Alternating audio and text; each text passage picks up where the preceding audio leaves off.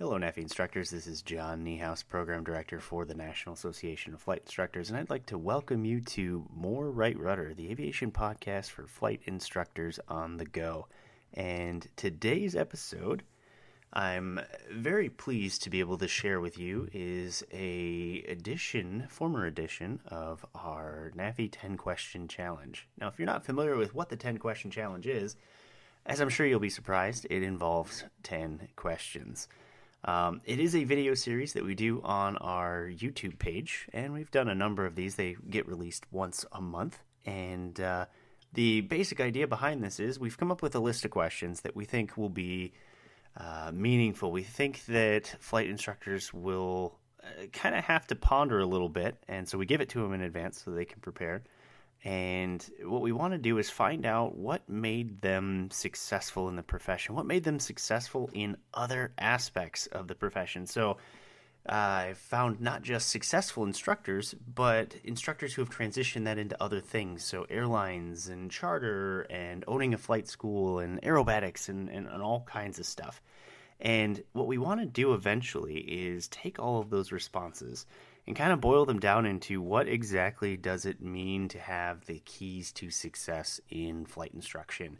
And then additionally be able to say, okay, these are the things that made the majority of the airline pilots that we asked successful. These are the things that made owning a flight school uh, successful, and and be able to say that it all comes back to quality instruction and you know these particular skills. So we're really excited about it. It's stuff coming down the pike there.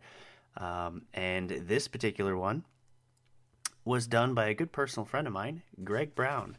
As I'm sure you uh, may know, Greg Brown is the um, author of The Savvy Flight Instructor. He's been a master instructor for the National Association of Flight Instructors. He was an airline pilot at one point, flight school owner, um, Greg Brown's Flying Carpet, and in fact, he's even done uh, Greg Brown's Flying Carpet as a podcast too, which he's currently doing. So, quick little plug for Greg. Please look him up. Uh, his podcast is fantastic, so you'll really, really enjoy it. Um, but, anyways, um, wanted to get to that, and before we do, I just wanted to mention a quick sponsor of ours. Uh, this time, King Schools. Um, now, I think we're all familiar with John and Martha King and King Schools and, and how fantastic their products are and just wanted to let you know that uh, they do some really special things for NAFI and for NAFI members. Um, all of our members have access to a set of five risk management courses for completely free. Um, now, this is things like risk management for pilots, uh, single pilot IFR, takeoffs and landings, weather, reluctant passengers, uh, systems emergencies, flying emergencies, and commercial pilot and CFI maneuvers. So uh, there's a, a, whole list of things you can do. You can pick five of those, and they're awesome. Um, additionally, King Schools also provides us with a 20% discount on all of their products. So if there's ever anything that you're looking to uh, to purchase from them, um, you can get a 20% discount just for being a NAFI member.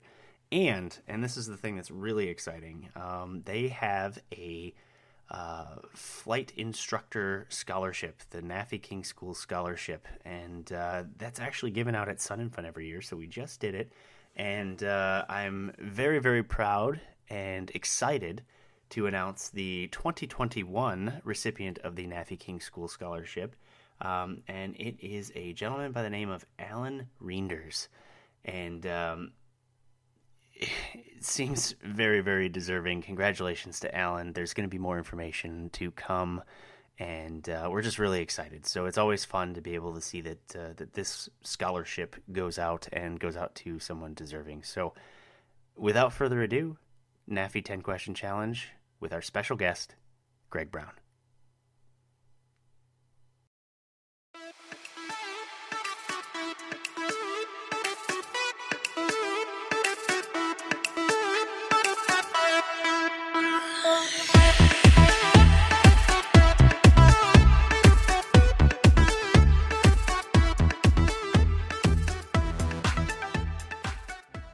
And I'm so pleased to welcome my guest today, Greg Brown. Greg has been a flight instructor since 1979, which equates to about 41 years of experience. He's a CFI, double I, MEI. He was Flight Instructor of the Year in the year 2000, the first accredited NAFI Master Flight Instructor. He runs the Greg Brown Student Pilot Pep Talk group on Facebook. He was the uh, columnist for AOPA Flight Training Magazine uh, for his column, The Greg Brown Flying Carpet. And he is a author for ASA under the ASA publication umbrella and has written several books, including the Savvy Flight Instructor. Greg, welcome. Thank you for having me today, John. Oh, I'm so excited. And uh, with normal fashion, we'll just jump straight into it. Um, was flight instruction part of your original career plan, or was it something you never anticipated doing? Uh, I didn't seriously anticipate it. My dad was a flight instructor, so I had been exposed to it and I admired him, of course, like most of us do of our parents. Uh, but I basically was one of those people that every time I felt like I needed to sharpen up my skills and I wanted to be better at piloting, that I would add a rating. Um, when it came to the time, so I, I staggered through. I got my private in 72, my instrument in 77. But then once I got my commercial and the CFI, then I got excited and went on and got a, the other CFI ratings and immediately began instructing and have been immersed in it ever since. It's amazing how addicting it can be once you start it. It's true. So, reflecting on your instructor skill with your first student, how do you think you did? Well, I, I don't remember specifically who that was. Uh, I do know that my wife was one of my first students, and I would not recommend trying to teach your spouse. Oh, wow. Uh, in fact, I'm going to mention that right up front. That's kind of a funny story. I got her through to solo, and she's a terrific pilot. She's glider rated. Hmm. Um, but there was a certain point where we were working on stalls, and um, we've all had this conversation with our students pull back, pull back, pull back. No, no, you just have to pull back a little. No, I won't do it. so that that kind of ended that one student chapter with Gene.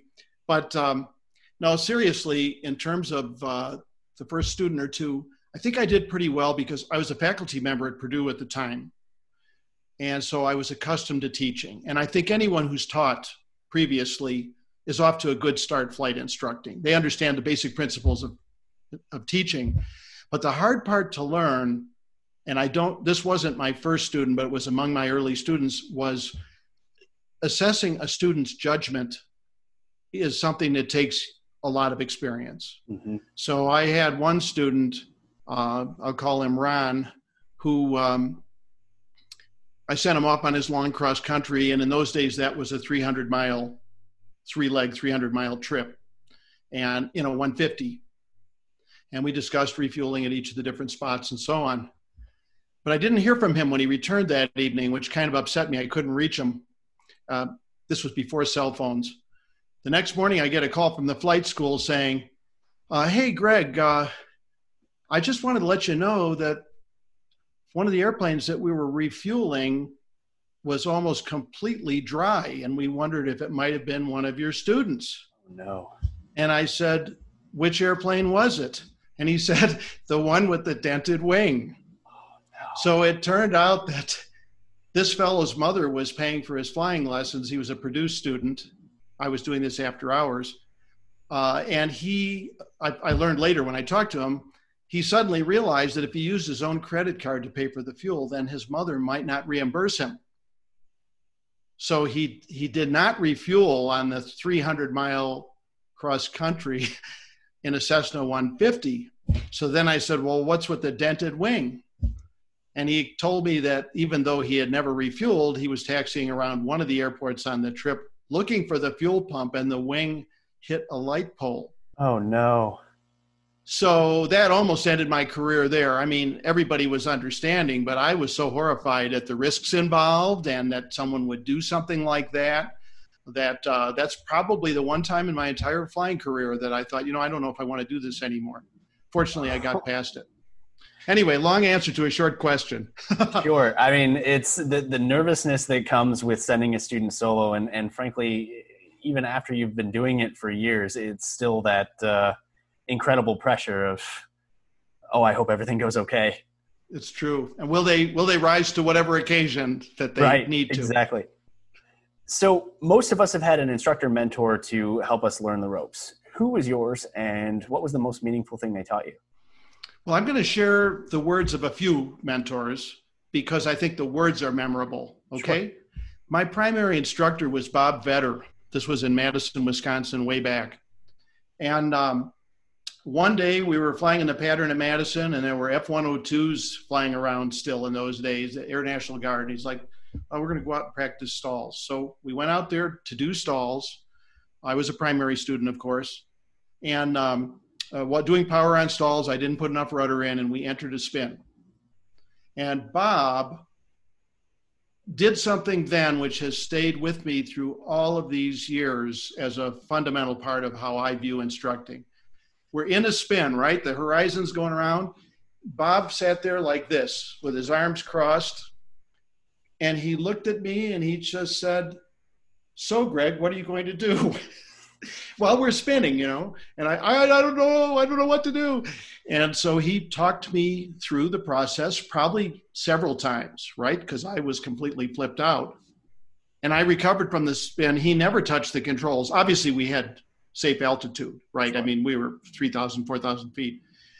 But I never doubted my ability after that to recover from a spin all these years, right? Because he armed me to solve the problem. And I've never forgotten that. Um, another great mentor, I did my uh, instrument instructor at, in a Purdue course, and I took my check ride with uh, Mitch Grundman, who was the head of the flight program at Purdue at that time. Uh, stern guy, but a, a great guy and a terrific instructor. And he told me a tip regarding instrument flying, which I've always remembered. When people when your student starts to get overloaded which is the nature of instrument training right? Right. Mitch told me there's only two things you need to know for instrument flying. The next two things. If your student can know what the next two things they're going to have to do are you know cross this fix make a radio call and turn right or whatever. And then they rearm themselves with the next if they're always ahead by two things they can they can do an acceptable job. It's not big picture mm-hmm. but it reduces workload a lot. So i found that to be a really valuable thing to tell students. You know forget about the missed approach. It's six places down. At this instant concentrate on the next two things.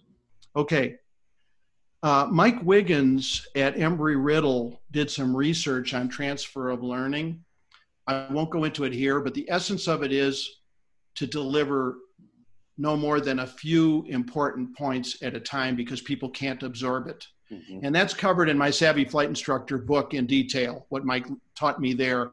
But I think it's something we all need to know is the, if we can condense the meat of the lesson into a few points they must remember and not overwhelm them, they're much more likely to remember it.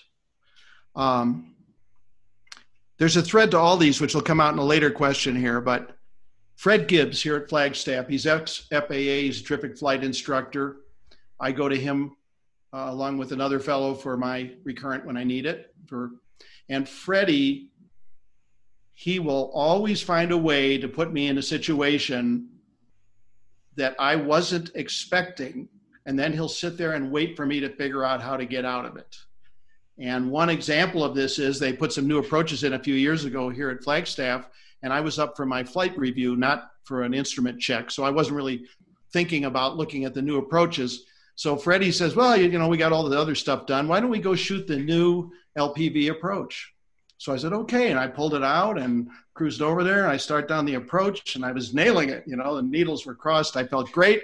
And Freddie says, uh, Okay, wind just shifted. Let's land on the uh, opposite direction so we're on the approach, right, on our way down, and uh, I start looking at the chart while I'm flying, and I I'll be darned if I I couldn't find the circling minimums. It turns out because there's a big mountain next to the airport, that particular approach circling is not approved. Okay. So I had to figure this out on the fly, literally, and change. I had to complete the approach, miss it, and then shoot the GPS 3 approach back in the other direction to land. But he put me in this spot. And of course, the moral of the story is I should have looked at the approach more carefully first, right? Mm-hmm. But Freddie always makes you puts everyone, no matter how experienced they are, in a spot where they have to figure out what to do, and it's such great training. And finally, I want to mention Jim Pittman, who's a, a uh, member of NAFI and great guy, and he's the other guy I go to for training. Um, the first time I ever met Jim was for a flight review many years ago, and uh, Jim asked me about my flying and so on. But the thing he did, which I thought was so simple but so brilliant, and I've always remembered this, is as he was questioning me about what kind of flying I do and so on in preparation for the flight review, he, he asked me the question, Greg, what do you feel you need work on? What do you want to get out of today's lesson? And that's so simple. And I know some instructors ask it, but it was so straightforward and i immediately you know like i was doing confession or something i well actually jim you know there's these two things I, i'm just rusty on and i think one was chandelles and one was actually reading the new METAR format at the time. And he said okay we're going to nail those two things along with all the other required stuff. Simple but i got what i really needed out of it which was the areas i was rusty and we might never have tried those otherwise. Okay, long answer. Uh, well, two points to that. Your your first story is is the the exact dichotomy between a new flight instructor and an old flight or older isn't the right word. Experienced flight instructor. You know, a new instructor's like, oh, I gotta I gotta do something, and an old uh, experienced instructor. Is, That's true. Okay, well, we got we got another minute and a half before I got to do something about this. Um, so I always found that interesting because when I finally got to that point, it was like, okay, I've made it. I, I, now understand what I'm doing.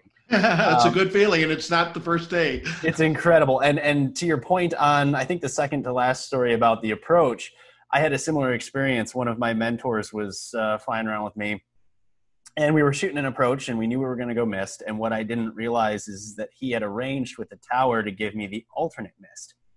And huh. nobody thinks about the alternate missed approach. So I'm, you know, going missed and I'm doing what I'm supposed to do. And he goes, well, where are you going? I said, oh, I, the chart says to do this. And this is what we briefed. And he goes, yeah, but they told you alternate missed approach. They, they what? What, what? I have never forgotten to brief an alternate missed approach ever since then because wow. I was completely dumbfounded by the whole concept of, oh yeah, that actually is there and they can give it to you. wow so just to yeah I, I totally understand where you're coming from on those um, so what's the most valuable non-aviation skill you learned from being a flight instructor?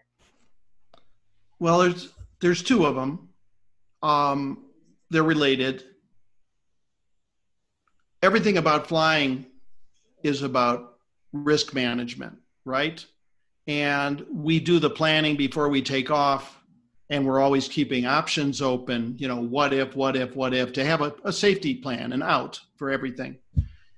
And i find that that that once you start thinking that way it applies to anything you might do in life. You're starting a business what are you going to do? Uh, can't plan for covid very easily but you know what are you going to do if you have a cash shortfall or if you get more business than you expected or if it and, and this applies to anything even uh, launching on a uh, vacation or it just changes your thinking that you're always prepared for some kind of a possibility of what you might something goes wrong what are you going to do and then the related part of that is facts versus nerves most pilots sometimes i think every pilot occasionally is nervous before takeoff about something they're going to a strange airport high mountain airport the weather's bad never flew this airplane before, just came out of annual. You got reasons why you're a little nervous. But as we all know, once you get going, you take off, you're, you're fine. And the, the bottom line on this is that when making decisions, and I teach this aggressively to my students in these words, you, you need to separate facts from emotions. If the facts say it's safe to go, you know, I know I have the skills to shoot this approach. I know the runway is long enough. Yes, the clouds are dark, but there's no thunderstorms, there's no ice. I'm nervous, but the facts say it's okay. I go. If the facts say it's not okay, I don't go. I try and leave emotions out of it. Gut feeling, someone who says, "Yeah, I just didn't feel about right about the flight, so I didn't go." that's crazy, in my opinion. You'll miss half your flights. Now, the most dangerous situation, interestingly, is those people that, and of course, this is one of the personality types we study. The people who are who do not value the facts, they are the dangerous ones. In other words, the problem isn't nerves. The problem is the people who don't get nervous when they should. So if you look at the facts and you say, everything's working against me today, but I'm going to take off anyway, that's obviously a problem. Mm-hmm. But if you go with the facts and analyze it and say, all the facts add up, I've got the skills, the airplane's prepared, I can do this. Yes, I'm nervous, go. And that applies to a lot of things in life. And I think it's one of the biggest growth points for someone becoming a pilot is you realize that being nervous is not it, it doesn't need to stop you from all the wonderful things you can try in life. It's about managing it. It's about managing it. So what do you enjoy most about flight instruction? I love the uh, empowerment part of it. Um, most people who learn to fly have a dream of flight. They've always wanted to do it, or they think it's going to be the coolest career ever. And the idea of empowering people to achieve their dreams to me is just the biggest kick in the world. You have someone come in who can't do the radio, they're nervous, they, you know, they'll never get all this figured out, can't do crosswind landings, and then you see them two, three, four, five months later pass their check ride launch with their family on dreams they never thought they could pursue. To me that's what it's all about. And it's one reason by the way that i've stayed in in the uh, general aviation level of instructing is because that kick when people solo that kick when they take their family i i uh, suck that up. I love that feedback of giving someone that pleasure Absolutely. I mean, one of the main points of this entire series is to measure the commonalities between responses from everyone who does this with me. And and I got to tell you that aha moment has been one of the continuous points that people always bring up and and everybody just goes, "Oh man, it's the best feeling in the world." It really is. There's a few people who never catch on to that magic. I think often it's because they don't instruct very long while they're headed somewhere else. Right. And I understand why they move on. But for those of us who keep doing it, it's the it's a huge kick. Absolutely. So, what is your most interesting, scary, or fun story you've had with a student? Well, there's an instrument flight. I actually, this is something I've written about, but I uh, had a fellow, his name was John, but he wasn't you. Right. Uh, instrument student, he owned a Cherokee uh, Warrior. And this guy wanted to be a military aviator. He had been in the military, but not as a pilot. But he wore, I, I kid you not, this was out of Lafayette, Indiana, he, flo- he wore a Nomex flight suit to his lessons.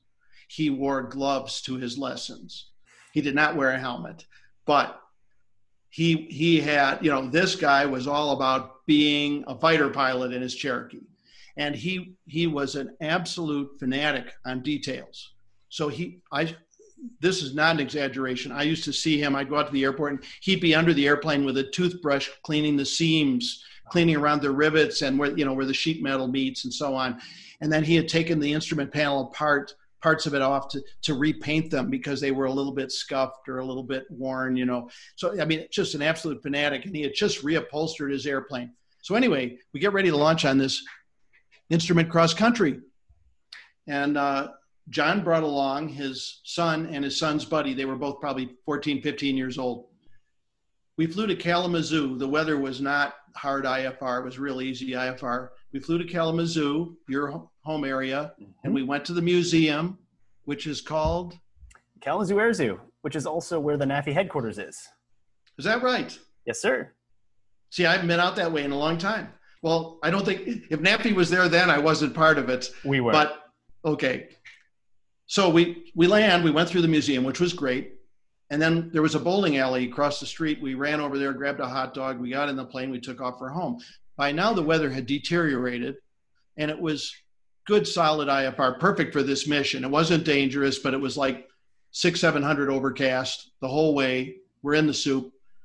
And this guy, John, flew just like he dressed. He was by the numbers, by the book, never missed anything on the checklist, always perfectly under control, no needle moved at all. I mean, the guy was really impressive. So we're flying along. We get back to Lafayette. We're shooting a VOR approach into Lafayette, which, of course, uh, this is pre GPS. So mm-hmm. step down fixes. We cross the VOR and start down to the first step down. And one of the boys in the back apparently these bowling alley hot dogs combined with the turbulence and being in the soup oh, no. one of the boys started throwing up in back and then that then the other one started vomiting so this is a mess right john you, i don't know if you can see me here but john turns around right he's holding the wheel he turns around like this and starts yelling at the boys because they're being sick in this back seat of this pristine airplane and we immediately rolled into like a 90 degree bank and plummeted right down to or through the step down fix. And I had been sitting there like this because this guy was so good. I never had to touch the controls. And by the time I untangled myself and grabbed the controls and, and regained them, um, we weren't in danger. But if he had been alone in the plane, they would have been goners. He was so thrown off by the kids vomiting, he was unable to complete the approach or land the airplane. I did that. Um, it was one of the two or three scary things that's ever happened because as I think we all know, most of the time the student errors are pretty predictable. So most of the time, as you've got some experience, you're not sitting there wondering what they're going to do. But uh, this was an interesting one. And after we landed, I said, John, aren't you kind of glad that happened? And no, no, no. You know, I just got the reupholstered, blah, blah, blah. And I said, yeah, but you saw there that you can't stop flying the airplane when something happens. Yeah, yeah, I guess you're right. So we had a little talk about it. And I, I felt like he got something out of it. But as I was leaving, he said to me, uh, Hey, Greg, do you know a good spot to get seat covers? So he hadn't fully absorbed the lesson. But that was that was scary and it was educational for me as well as him. You just don't know what the trigger might be for someone to flip out. And Absolutely. if you can identify that trigger early while during training so they don't do it find it out themselves, you've actually done something. Well, and it reminds me of a similar situation. Um, I always tell my students if they're on a check ride and God forbid something goes wrong, and the examiner gives them the opportunity to continue always always always say yes unless you have a really good reason to say no. And, and the reason for that is is a you can't fail the check ride twice on the same day. And b it gives you the opportunity to take those those feelings you have ball them up and throw them behind you and continue. And if you can do that then you've really made something out of sort of a poor situation because you you've learned that you can make sure that you're going to make it back. You, have learned you can continue in a difficult situation. And I think that that, like you said, is is a huge lesson to understand. And they often learn something about themselves when that happens, right? Absolutely. Absolutely. In other words, that they were able to continue solve the problem or, or redo the maneuver, whatever, and then suddenly like, you know what? Now I know what I'll do under that. That, that I'm going to be okay. Exactly. It's it's something. I mean, I, I, it happened to me when I was a student, and and it's something that I'll never forget. Um, which is why I try to make sure that I, I, pass that on to my students so that they understand. So, in your mind, uh, what quality or skill makes for an exceptional flight instructor?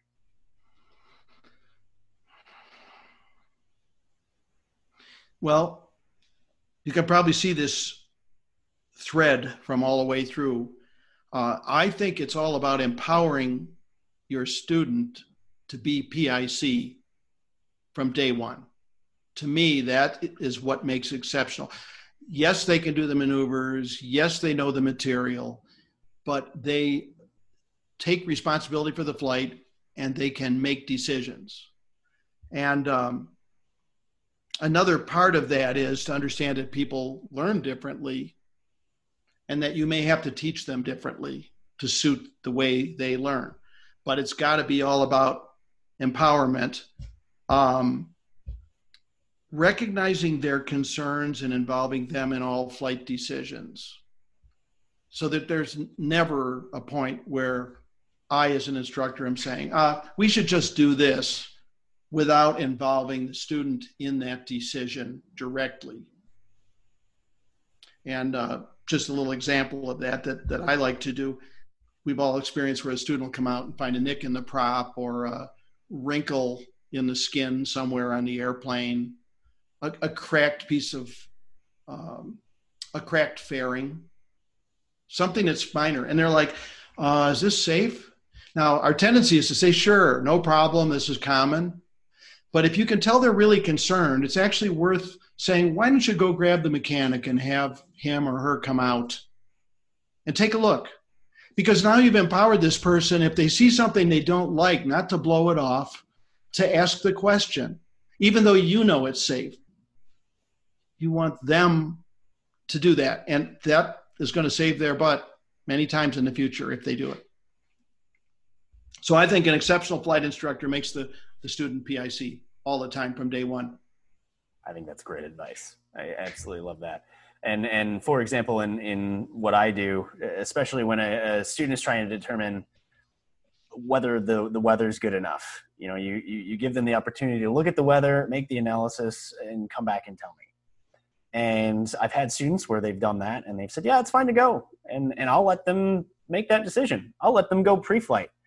And the entire time I'm going, okay, it's going to rain in about three minutes. see what happens. And if it does, then I kind of go, okay, well, what happened to that weather report that you got? And if it doesn't, usually I walk out to the airplane, and that's about the time where I go, all right, well, let's make, let's have a conversation here on decision making.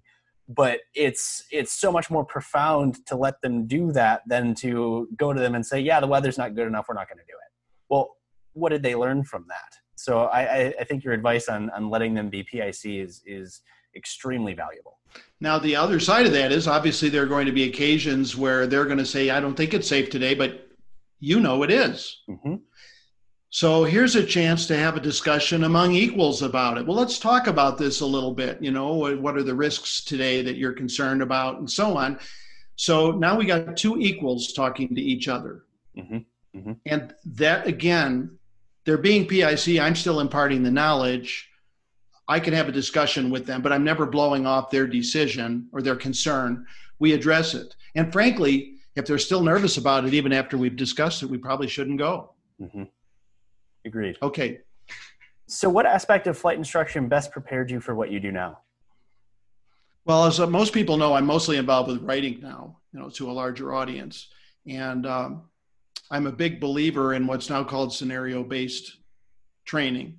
And I learned a long time ago that if you if you can uh, present the scenario of a situation, or if you have a story to tell that illustrates what the possible outcome of a certain decision might be that's the best way to convey to a student you know you, to involve them in the thought of what might happen.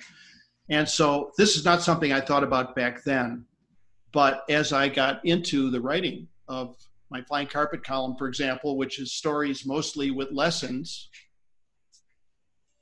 this is something that i had developed as a skill and i could take it with me under my arm to the magazine and write about it. So, like I said, not something I realized at the time, but I now know that was something I brought with me that I learned. So, as a part two to that, then, um, how did you utilize that time to transition into what you professionally do? Actually, there's kind of a funny story to the transition. Um, I had been instructing a tremendous amount for quite a few years. I learned in 79, as we discussed. I became a CFI in 79. And I was instructing a lot, but I was also flying for my own business. And then I got a corporate job flying a Navajo. Um, down the line, I flew for a regional. So there's a certain point where I felt like I was sort of done instructing. Mm-hmm. You know, I was tapering off of it. And I thought, and I, at that point, I had already done the uh, turbine pilot manual. And I thought, you know, it would be really cool to share with others what I've learned since I'm getting out of this. And I wrote The Savvy Flight Instructor, which, of course, is about succeeding in the business of instructing as well as keeping your students motivated and so on. In other words, not about how to do maneuvers, but how to address the uh, other issues of flight instructing. So, of course, I when that book came out, I don't. You may not know this, John, but uh, Sean Elliott was executive director back then, and before the book was published, Sean was one of the people I asked to read it to see, you know, for input. And NAFI gave every member a copy of the Savvy Flight Instructor book right. for several years. He bought a large quantity. I'll never forget. Uh, Sean's such a cool guy. You know him, right? Or do you? I don't think I do. I don't know if we've met. Uh, he's a great guy. He's over at uh, EAA. Sean called up one day and said, uh, I hate to ask you this because I'm a little uncomfortable about this and it might not be appropriate, but do you think the publisher would mind if we pre-ordered a couple thousand books to give to our members? And I'm like, I don't think they would mind, Sean. but uh, it, a lot of the folks who are watching, probably, if you've been in for a while, you have a, a dusty old copy of the first edition from from that period. But anyway, the, the, reason I tell that story is that, of course, instead of ending my, instead of being, terminating my CFI career with this book, it opened up a whole world of other things. My column teaching for NATA, National Air Transportation Association, did flight training business success seminars I taught for, and uh, the Master CFI thing. All these other things happened. And so, of course, I've spent my whole career doing it now. Incredible. Uh, it's, I, I, have a copy of that book myself. so it's, I, I loved it. Um, so, if you could give a new instructor one piece of advice for success in the profession, what would it be? Well, if you've learned one thing about me in this interview is that I never have a simple answer to a simple question. It's back to the empowerment thing. And you can see this runs through the advice that I got from my mentors and everything else. Empowering your student to be pilot in command, that they can make decisions and handle the thousands and thousands of passengers who may ride with them in the future, especially if they fly professionally. I want them to be confident and competent in making decisions and they, that they'll handle whatever comes along. So I've got a couple points I'd like to make on how I think, and I, this is something I tell new instructors how do you make your student PIC? Some of these we've talked about a little bit already. Involving them in every decision, we've already discussed that. Uh, making learning and flying fun and rewarding. You know, if you love something, if you love a sport, uh, if you love to play a game, you will do everything to excel at that sport or that game or whatever that that career. And so to me, this is one of the sad parts about a lot of people who go on and fly airlines and so on. Is a lot of them you see that enthusiasm they kind of tamp it down to seem professional. And one reason I've stayed in flight instructor is I I thrive off that stuff. But if you can make flying and learning to fly fun, you're really empowering your student. And an example I'd like to give on that that's that's a negative example of it. Uh, there's a fellow I know named Bob Purcell who is uh, actually headed toward his CFI right now. Um, when he was taking his instrument training out in New Hampshire, um, there's an instructor shortage there, like everywhere. The, the, CFI he had been using left, and he got an, a CFI who was uh, had just retired from Southwest and was extremely experienced, you know, sharp individual. Had kept the CFI alive probably through seminars and FIRCs you know, through FIRCs all these years. In any case, he hadn't been recently instructing. So they take off, and for the first time that Bob had experienced, they, they flew an IMC. They climbed up into the clouds, they climbed through the clouds. Bob is flying the plane.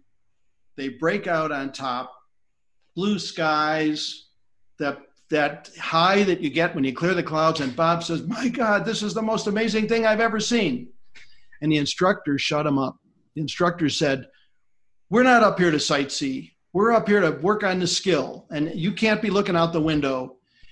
And it just crushed the, the student, right? He called me up afterwards. Now, to his credit, he didn't say, I'm going to quit. He just said, I'm never going back to that guy again. But we all know people who would quit, mm-hmm. told that. And that learning moment when he says, This is incredible, what an opportunity to say to him, This is what it's all about. It's going to be tough doing this instrument stuff, but you can do it. And this is what it's all about. And then you can see where he's going to go. It's, you can completely control where this person's going to go with your demeanor. Um,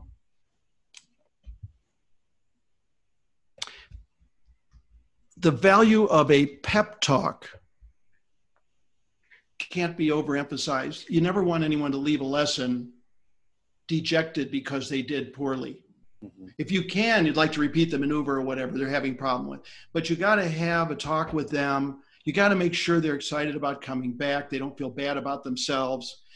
And in fact, this is why I started this uh, Facebook group, the Student Pilot Pep Talk group, because every one of us has experienced somebody who had a bad landing or something, or uh, went into a spin inadvertently, or whatever. They come out of the lesson, they're ready to quit. And a five minute pep talk that we give them makes the difference between whether they come back next time or not. Mm-hmm. So I think that's so important. And as part of that, every instructor, in my opinion, should post a learning plateau out of the flight instructor handbook by their desk. So that rather than just talking about the learning plateau, everyone's going to reach it. We know that. And we say, hey, this is a learning plateau. And it's so common that it's right here in the flight training handbook. Here, here it is, posted on the wall. Look, you know, after a series of lessons of improvement, you reach a level where you're not getting anywhere for four or five lessons of that. Now it's not them personally. It is everyone encounters this. You and I can handle setbacks if we know that everyone has trouble with it. But if mm-hmm. we think we're, you know, I don't have it in me to do stalls, I got to stop flying. Okay, celebrating accomplishments is a big, big deal. Not only should you do something special when they solo and when they get their private, post it on Facebook, give them a certificate, definitely cut the t shirt, do that stuff, let other people know, make a ceremony out of it because people thrive on that. Plus, it also is good marketing. If their friends, if you put it on Facebook or on uh, Instagram or whatever, their friends see it, that's they might come to you next. But some of the lesser accomplishments, like lesser because they're not official FAA accomplishments, are actually even bigger for the student, like the first time they make a greaser landing. We all know that thrill. Mm-hmm. At minimum, bring them into the office and make a big deal out of it, or take them to lunch, you know, make a big deal out, you know, so and so jane just did the most amazing landing. She's been working on this for weeks and now she just she's got it nailed. She may have a setback or two but she nailed it today. I, I just can't emphasize enough how important that is to keep people going are we doing okay on time i think we're doing okay all right a very quick story so we live next to the navajo reservation and so we've gotten to know some navajos pretty well and they have a ceremony, which I just think is the coolest ceremony. It's called the baby's first laugh ceremony. So when when a newborn, when a child is born, the various family members and friends will try and get the baby to laugh. And whoever gets the baby to laugh first throws a party. Hmm. And everybody comes to celebrate that this baby has now entered the community socially, right? Mm-hmm. I mean, the laugh is that first response we all wait for when we're changing diapers is to, we just get a laugh. And to me, these these accomplishments are those they're baby's first laugh kinds of accomplishments. They're huge, even though they're not formal or official. Okay. The last two things here. Let your students make mistakes and touch the controls as little as possible like Bob Better did with me. Every time we grab the controls, we defeat the confidence a little bit of our students if it's not done gracefully. I mean, obviously, sometimes you have to. Sometimes you say, I'll demonstrate, but you want them to make the mistake if it can be done safely, because that's the best learning moment. If they screw it up while they're at the controls, now they're like, oh man, how do I solve this? That's the perfect teaching moment to train them. but you don't want to touch the controls. And uh, you and I chatted informally one time. My, my brother Alan had a flight instructor one time who tried not to touch the controls, but had a real problem keeping his hands off of them. And over time, he had developed this habit where every time, like Alan would do a maneuver, the guy, the instructor would reach for the controls and then he'd slick back his hair. And then he, he would do it again. And this happened repeatedly through the flight. So it went from funny to Alan didn't fly with him anymore. okay, and then finally, I want to say that I like to challenge my students to find me in errors. This all comes back to the empowerment of PIC. I'll say to them, look, I'm not perfect. I don't know everything. Anytime you think I might be wrong, please raise it and we'll discuss it. And if you catch me in something where you're right and I'm wrong, and odds are you will, I'll take you to lunch. In other words, I want to reward them for questioning what I and you and their fellow students tell them. I think that's all great advice. I, I, I think that uh, each and every one of those things embodies the idea of a good flight instructor. I, I wish that uh, I could show this video to everyone because I, oh, I think you. that uh, I, I, think that those things are are are, are great examples of of what makes someone an excellent instructor in this profession. Um, and with that, I, I, thank you for being a part of this, Greg. And uh, I know that you have some projects going on right now. Uh, you want to tell us a little bit about those? Well, I'll mention a few of them. Um,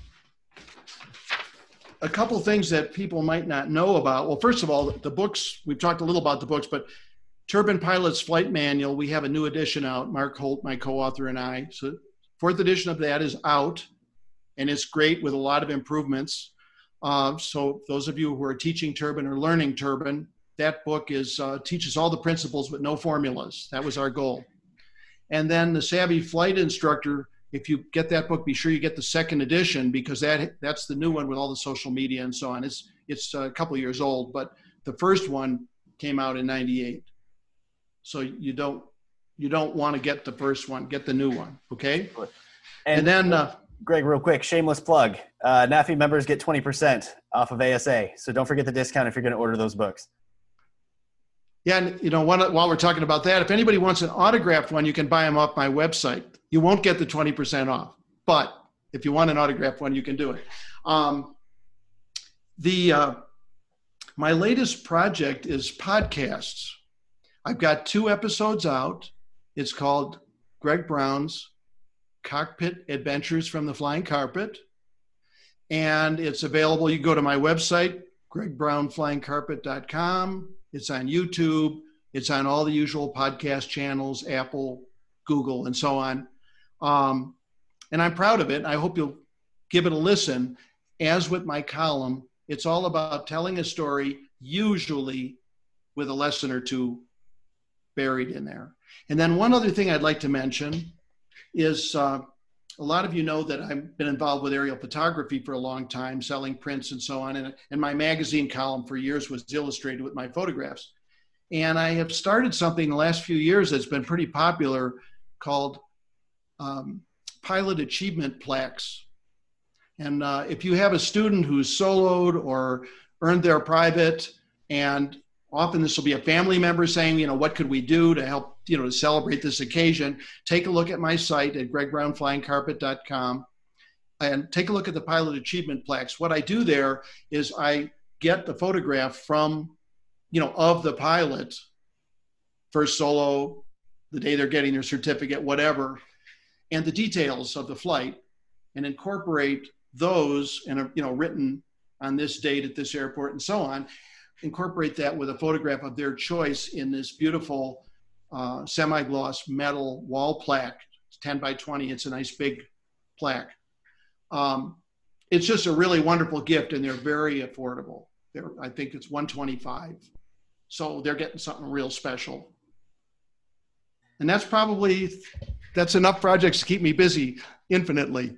Yeah, as a as a subscriber to the podcast myself, I, I recommend it to any anyone watching this video right now because uh, you won't be disappointed. And there you have it, folks. Our uh, most recent edition of the NAFI 10 Question Challenge with our guest Greg Brown. Thank you so much for joining.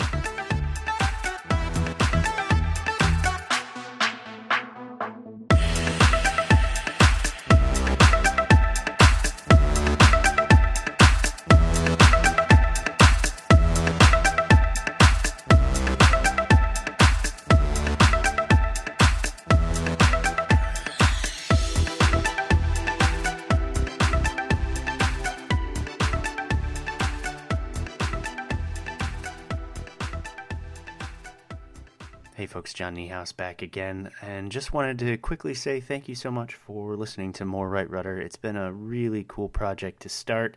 Hopefully, it's something that you're enjoying. Hopefully, you're learning something, and uh, maybe even it's something you want to uh, to share with others. Um, we would love it if you haven't already. Uh, if you would subscribe to the podcast, and if you feel so inclined, we'd love to have a rating as well, preferably a good one.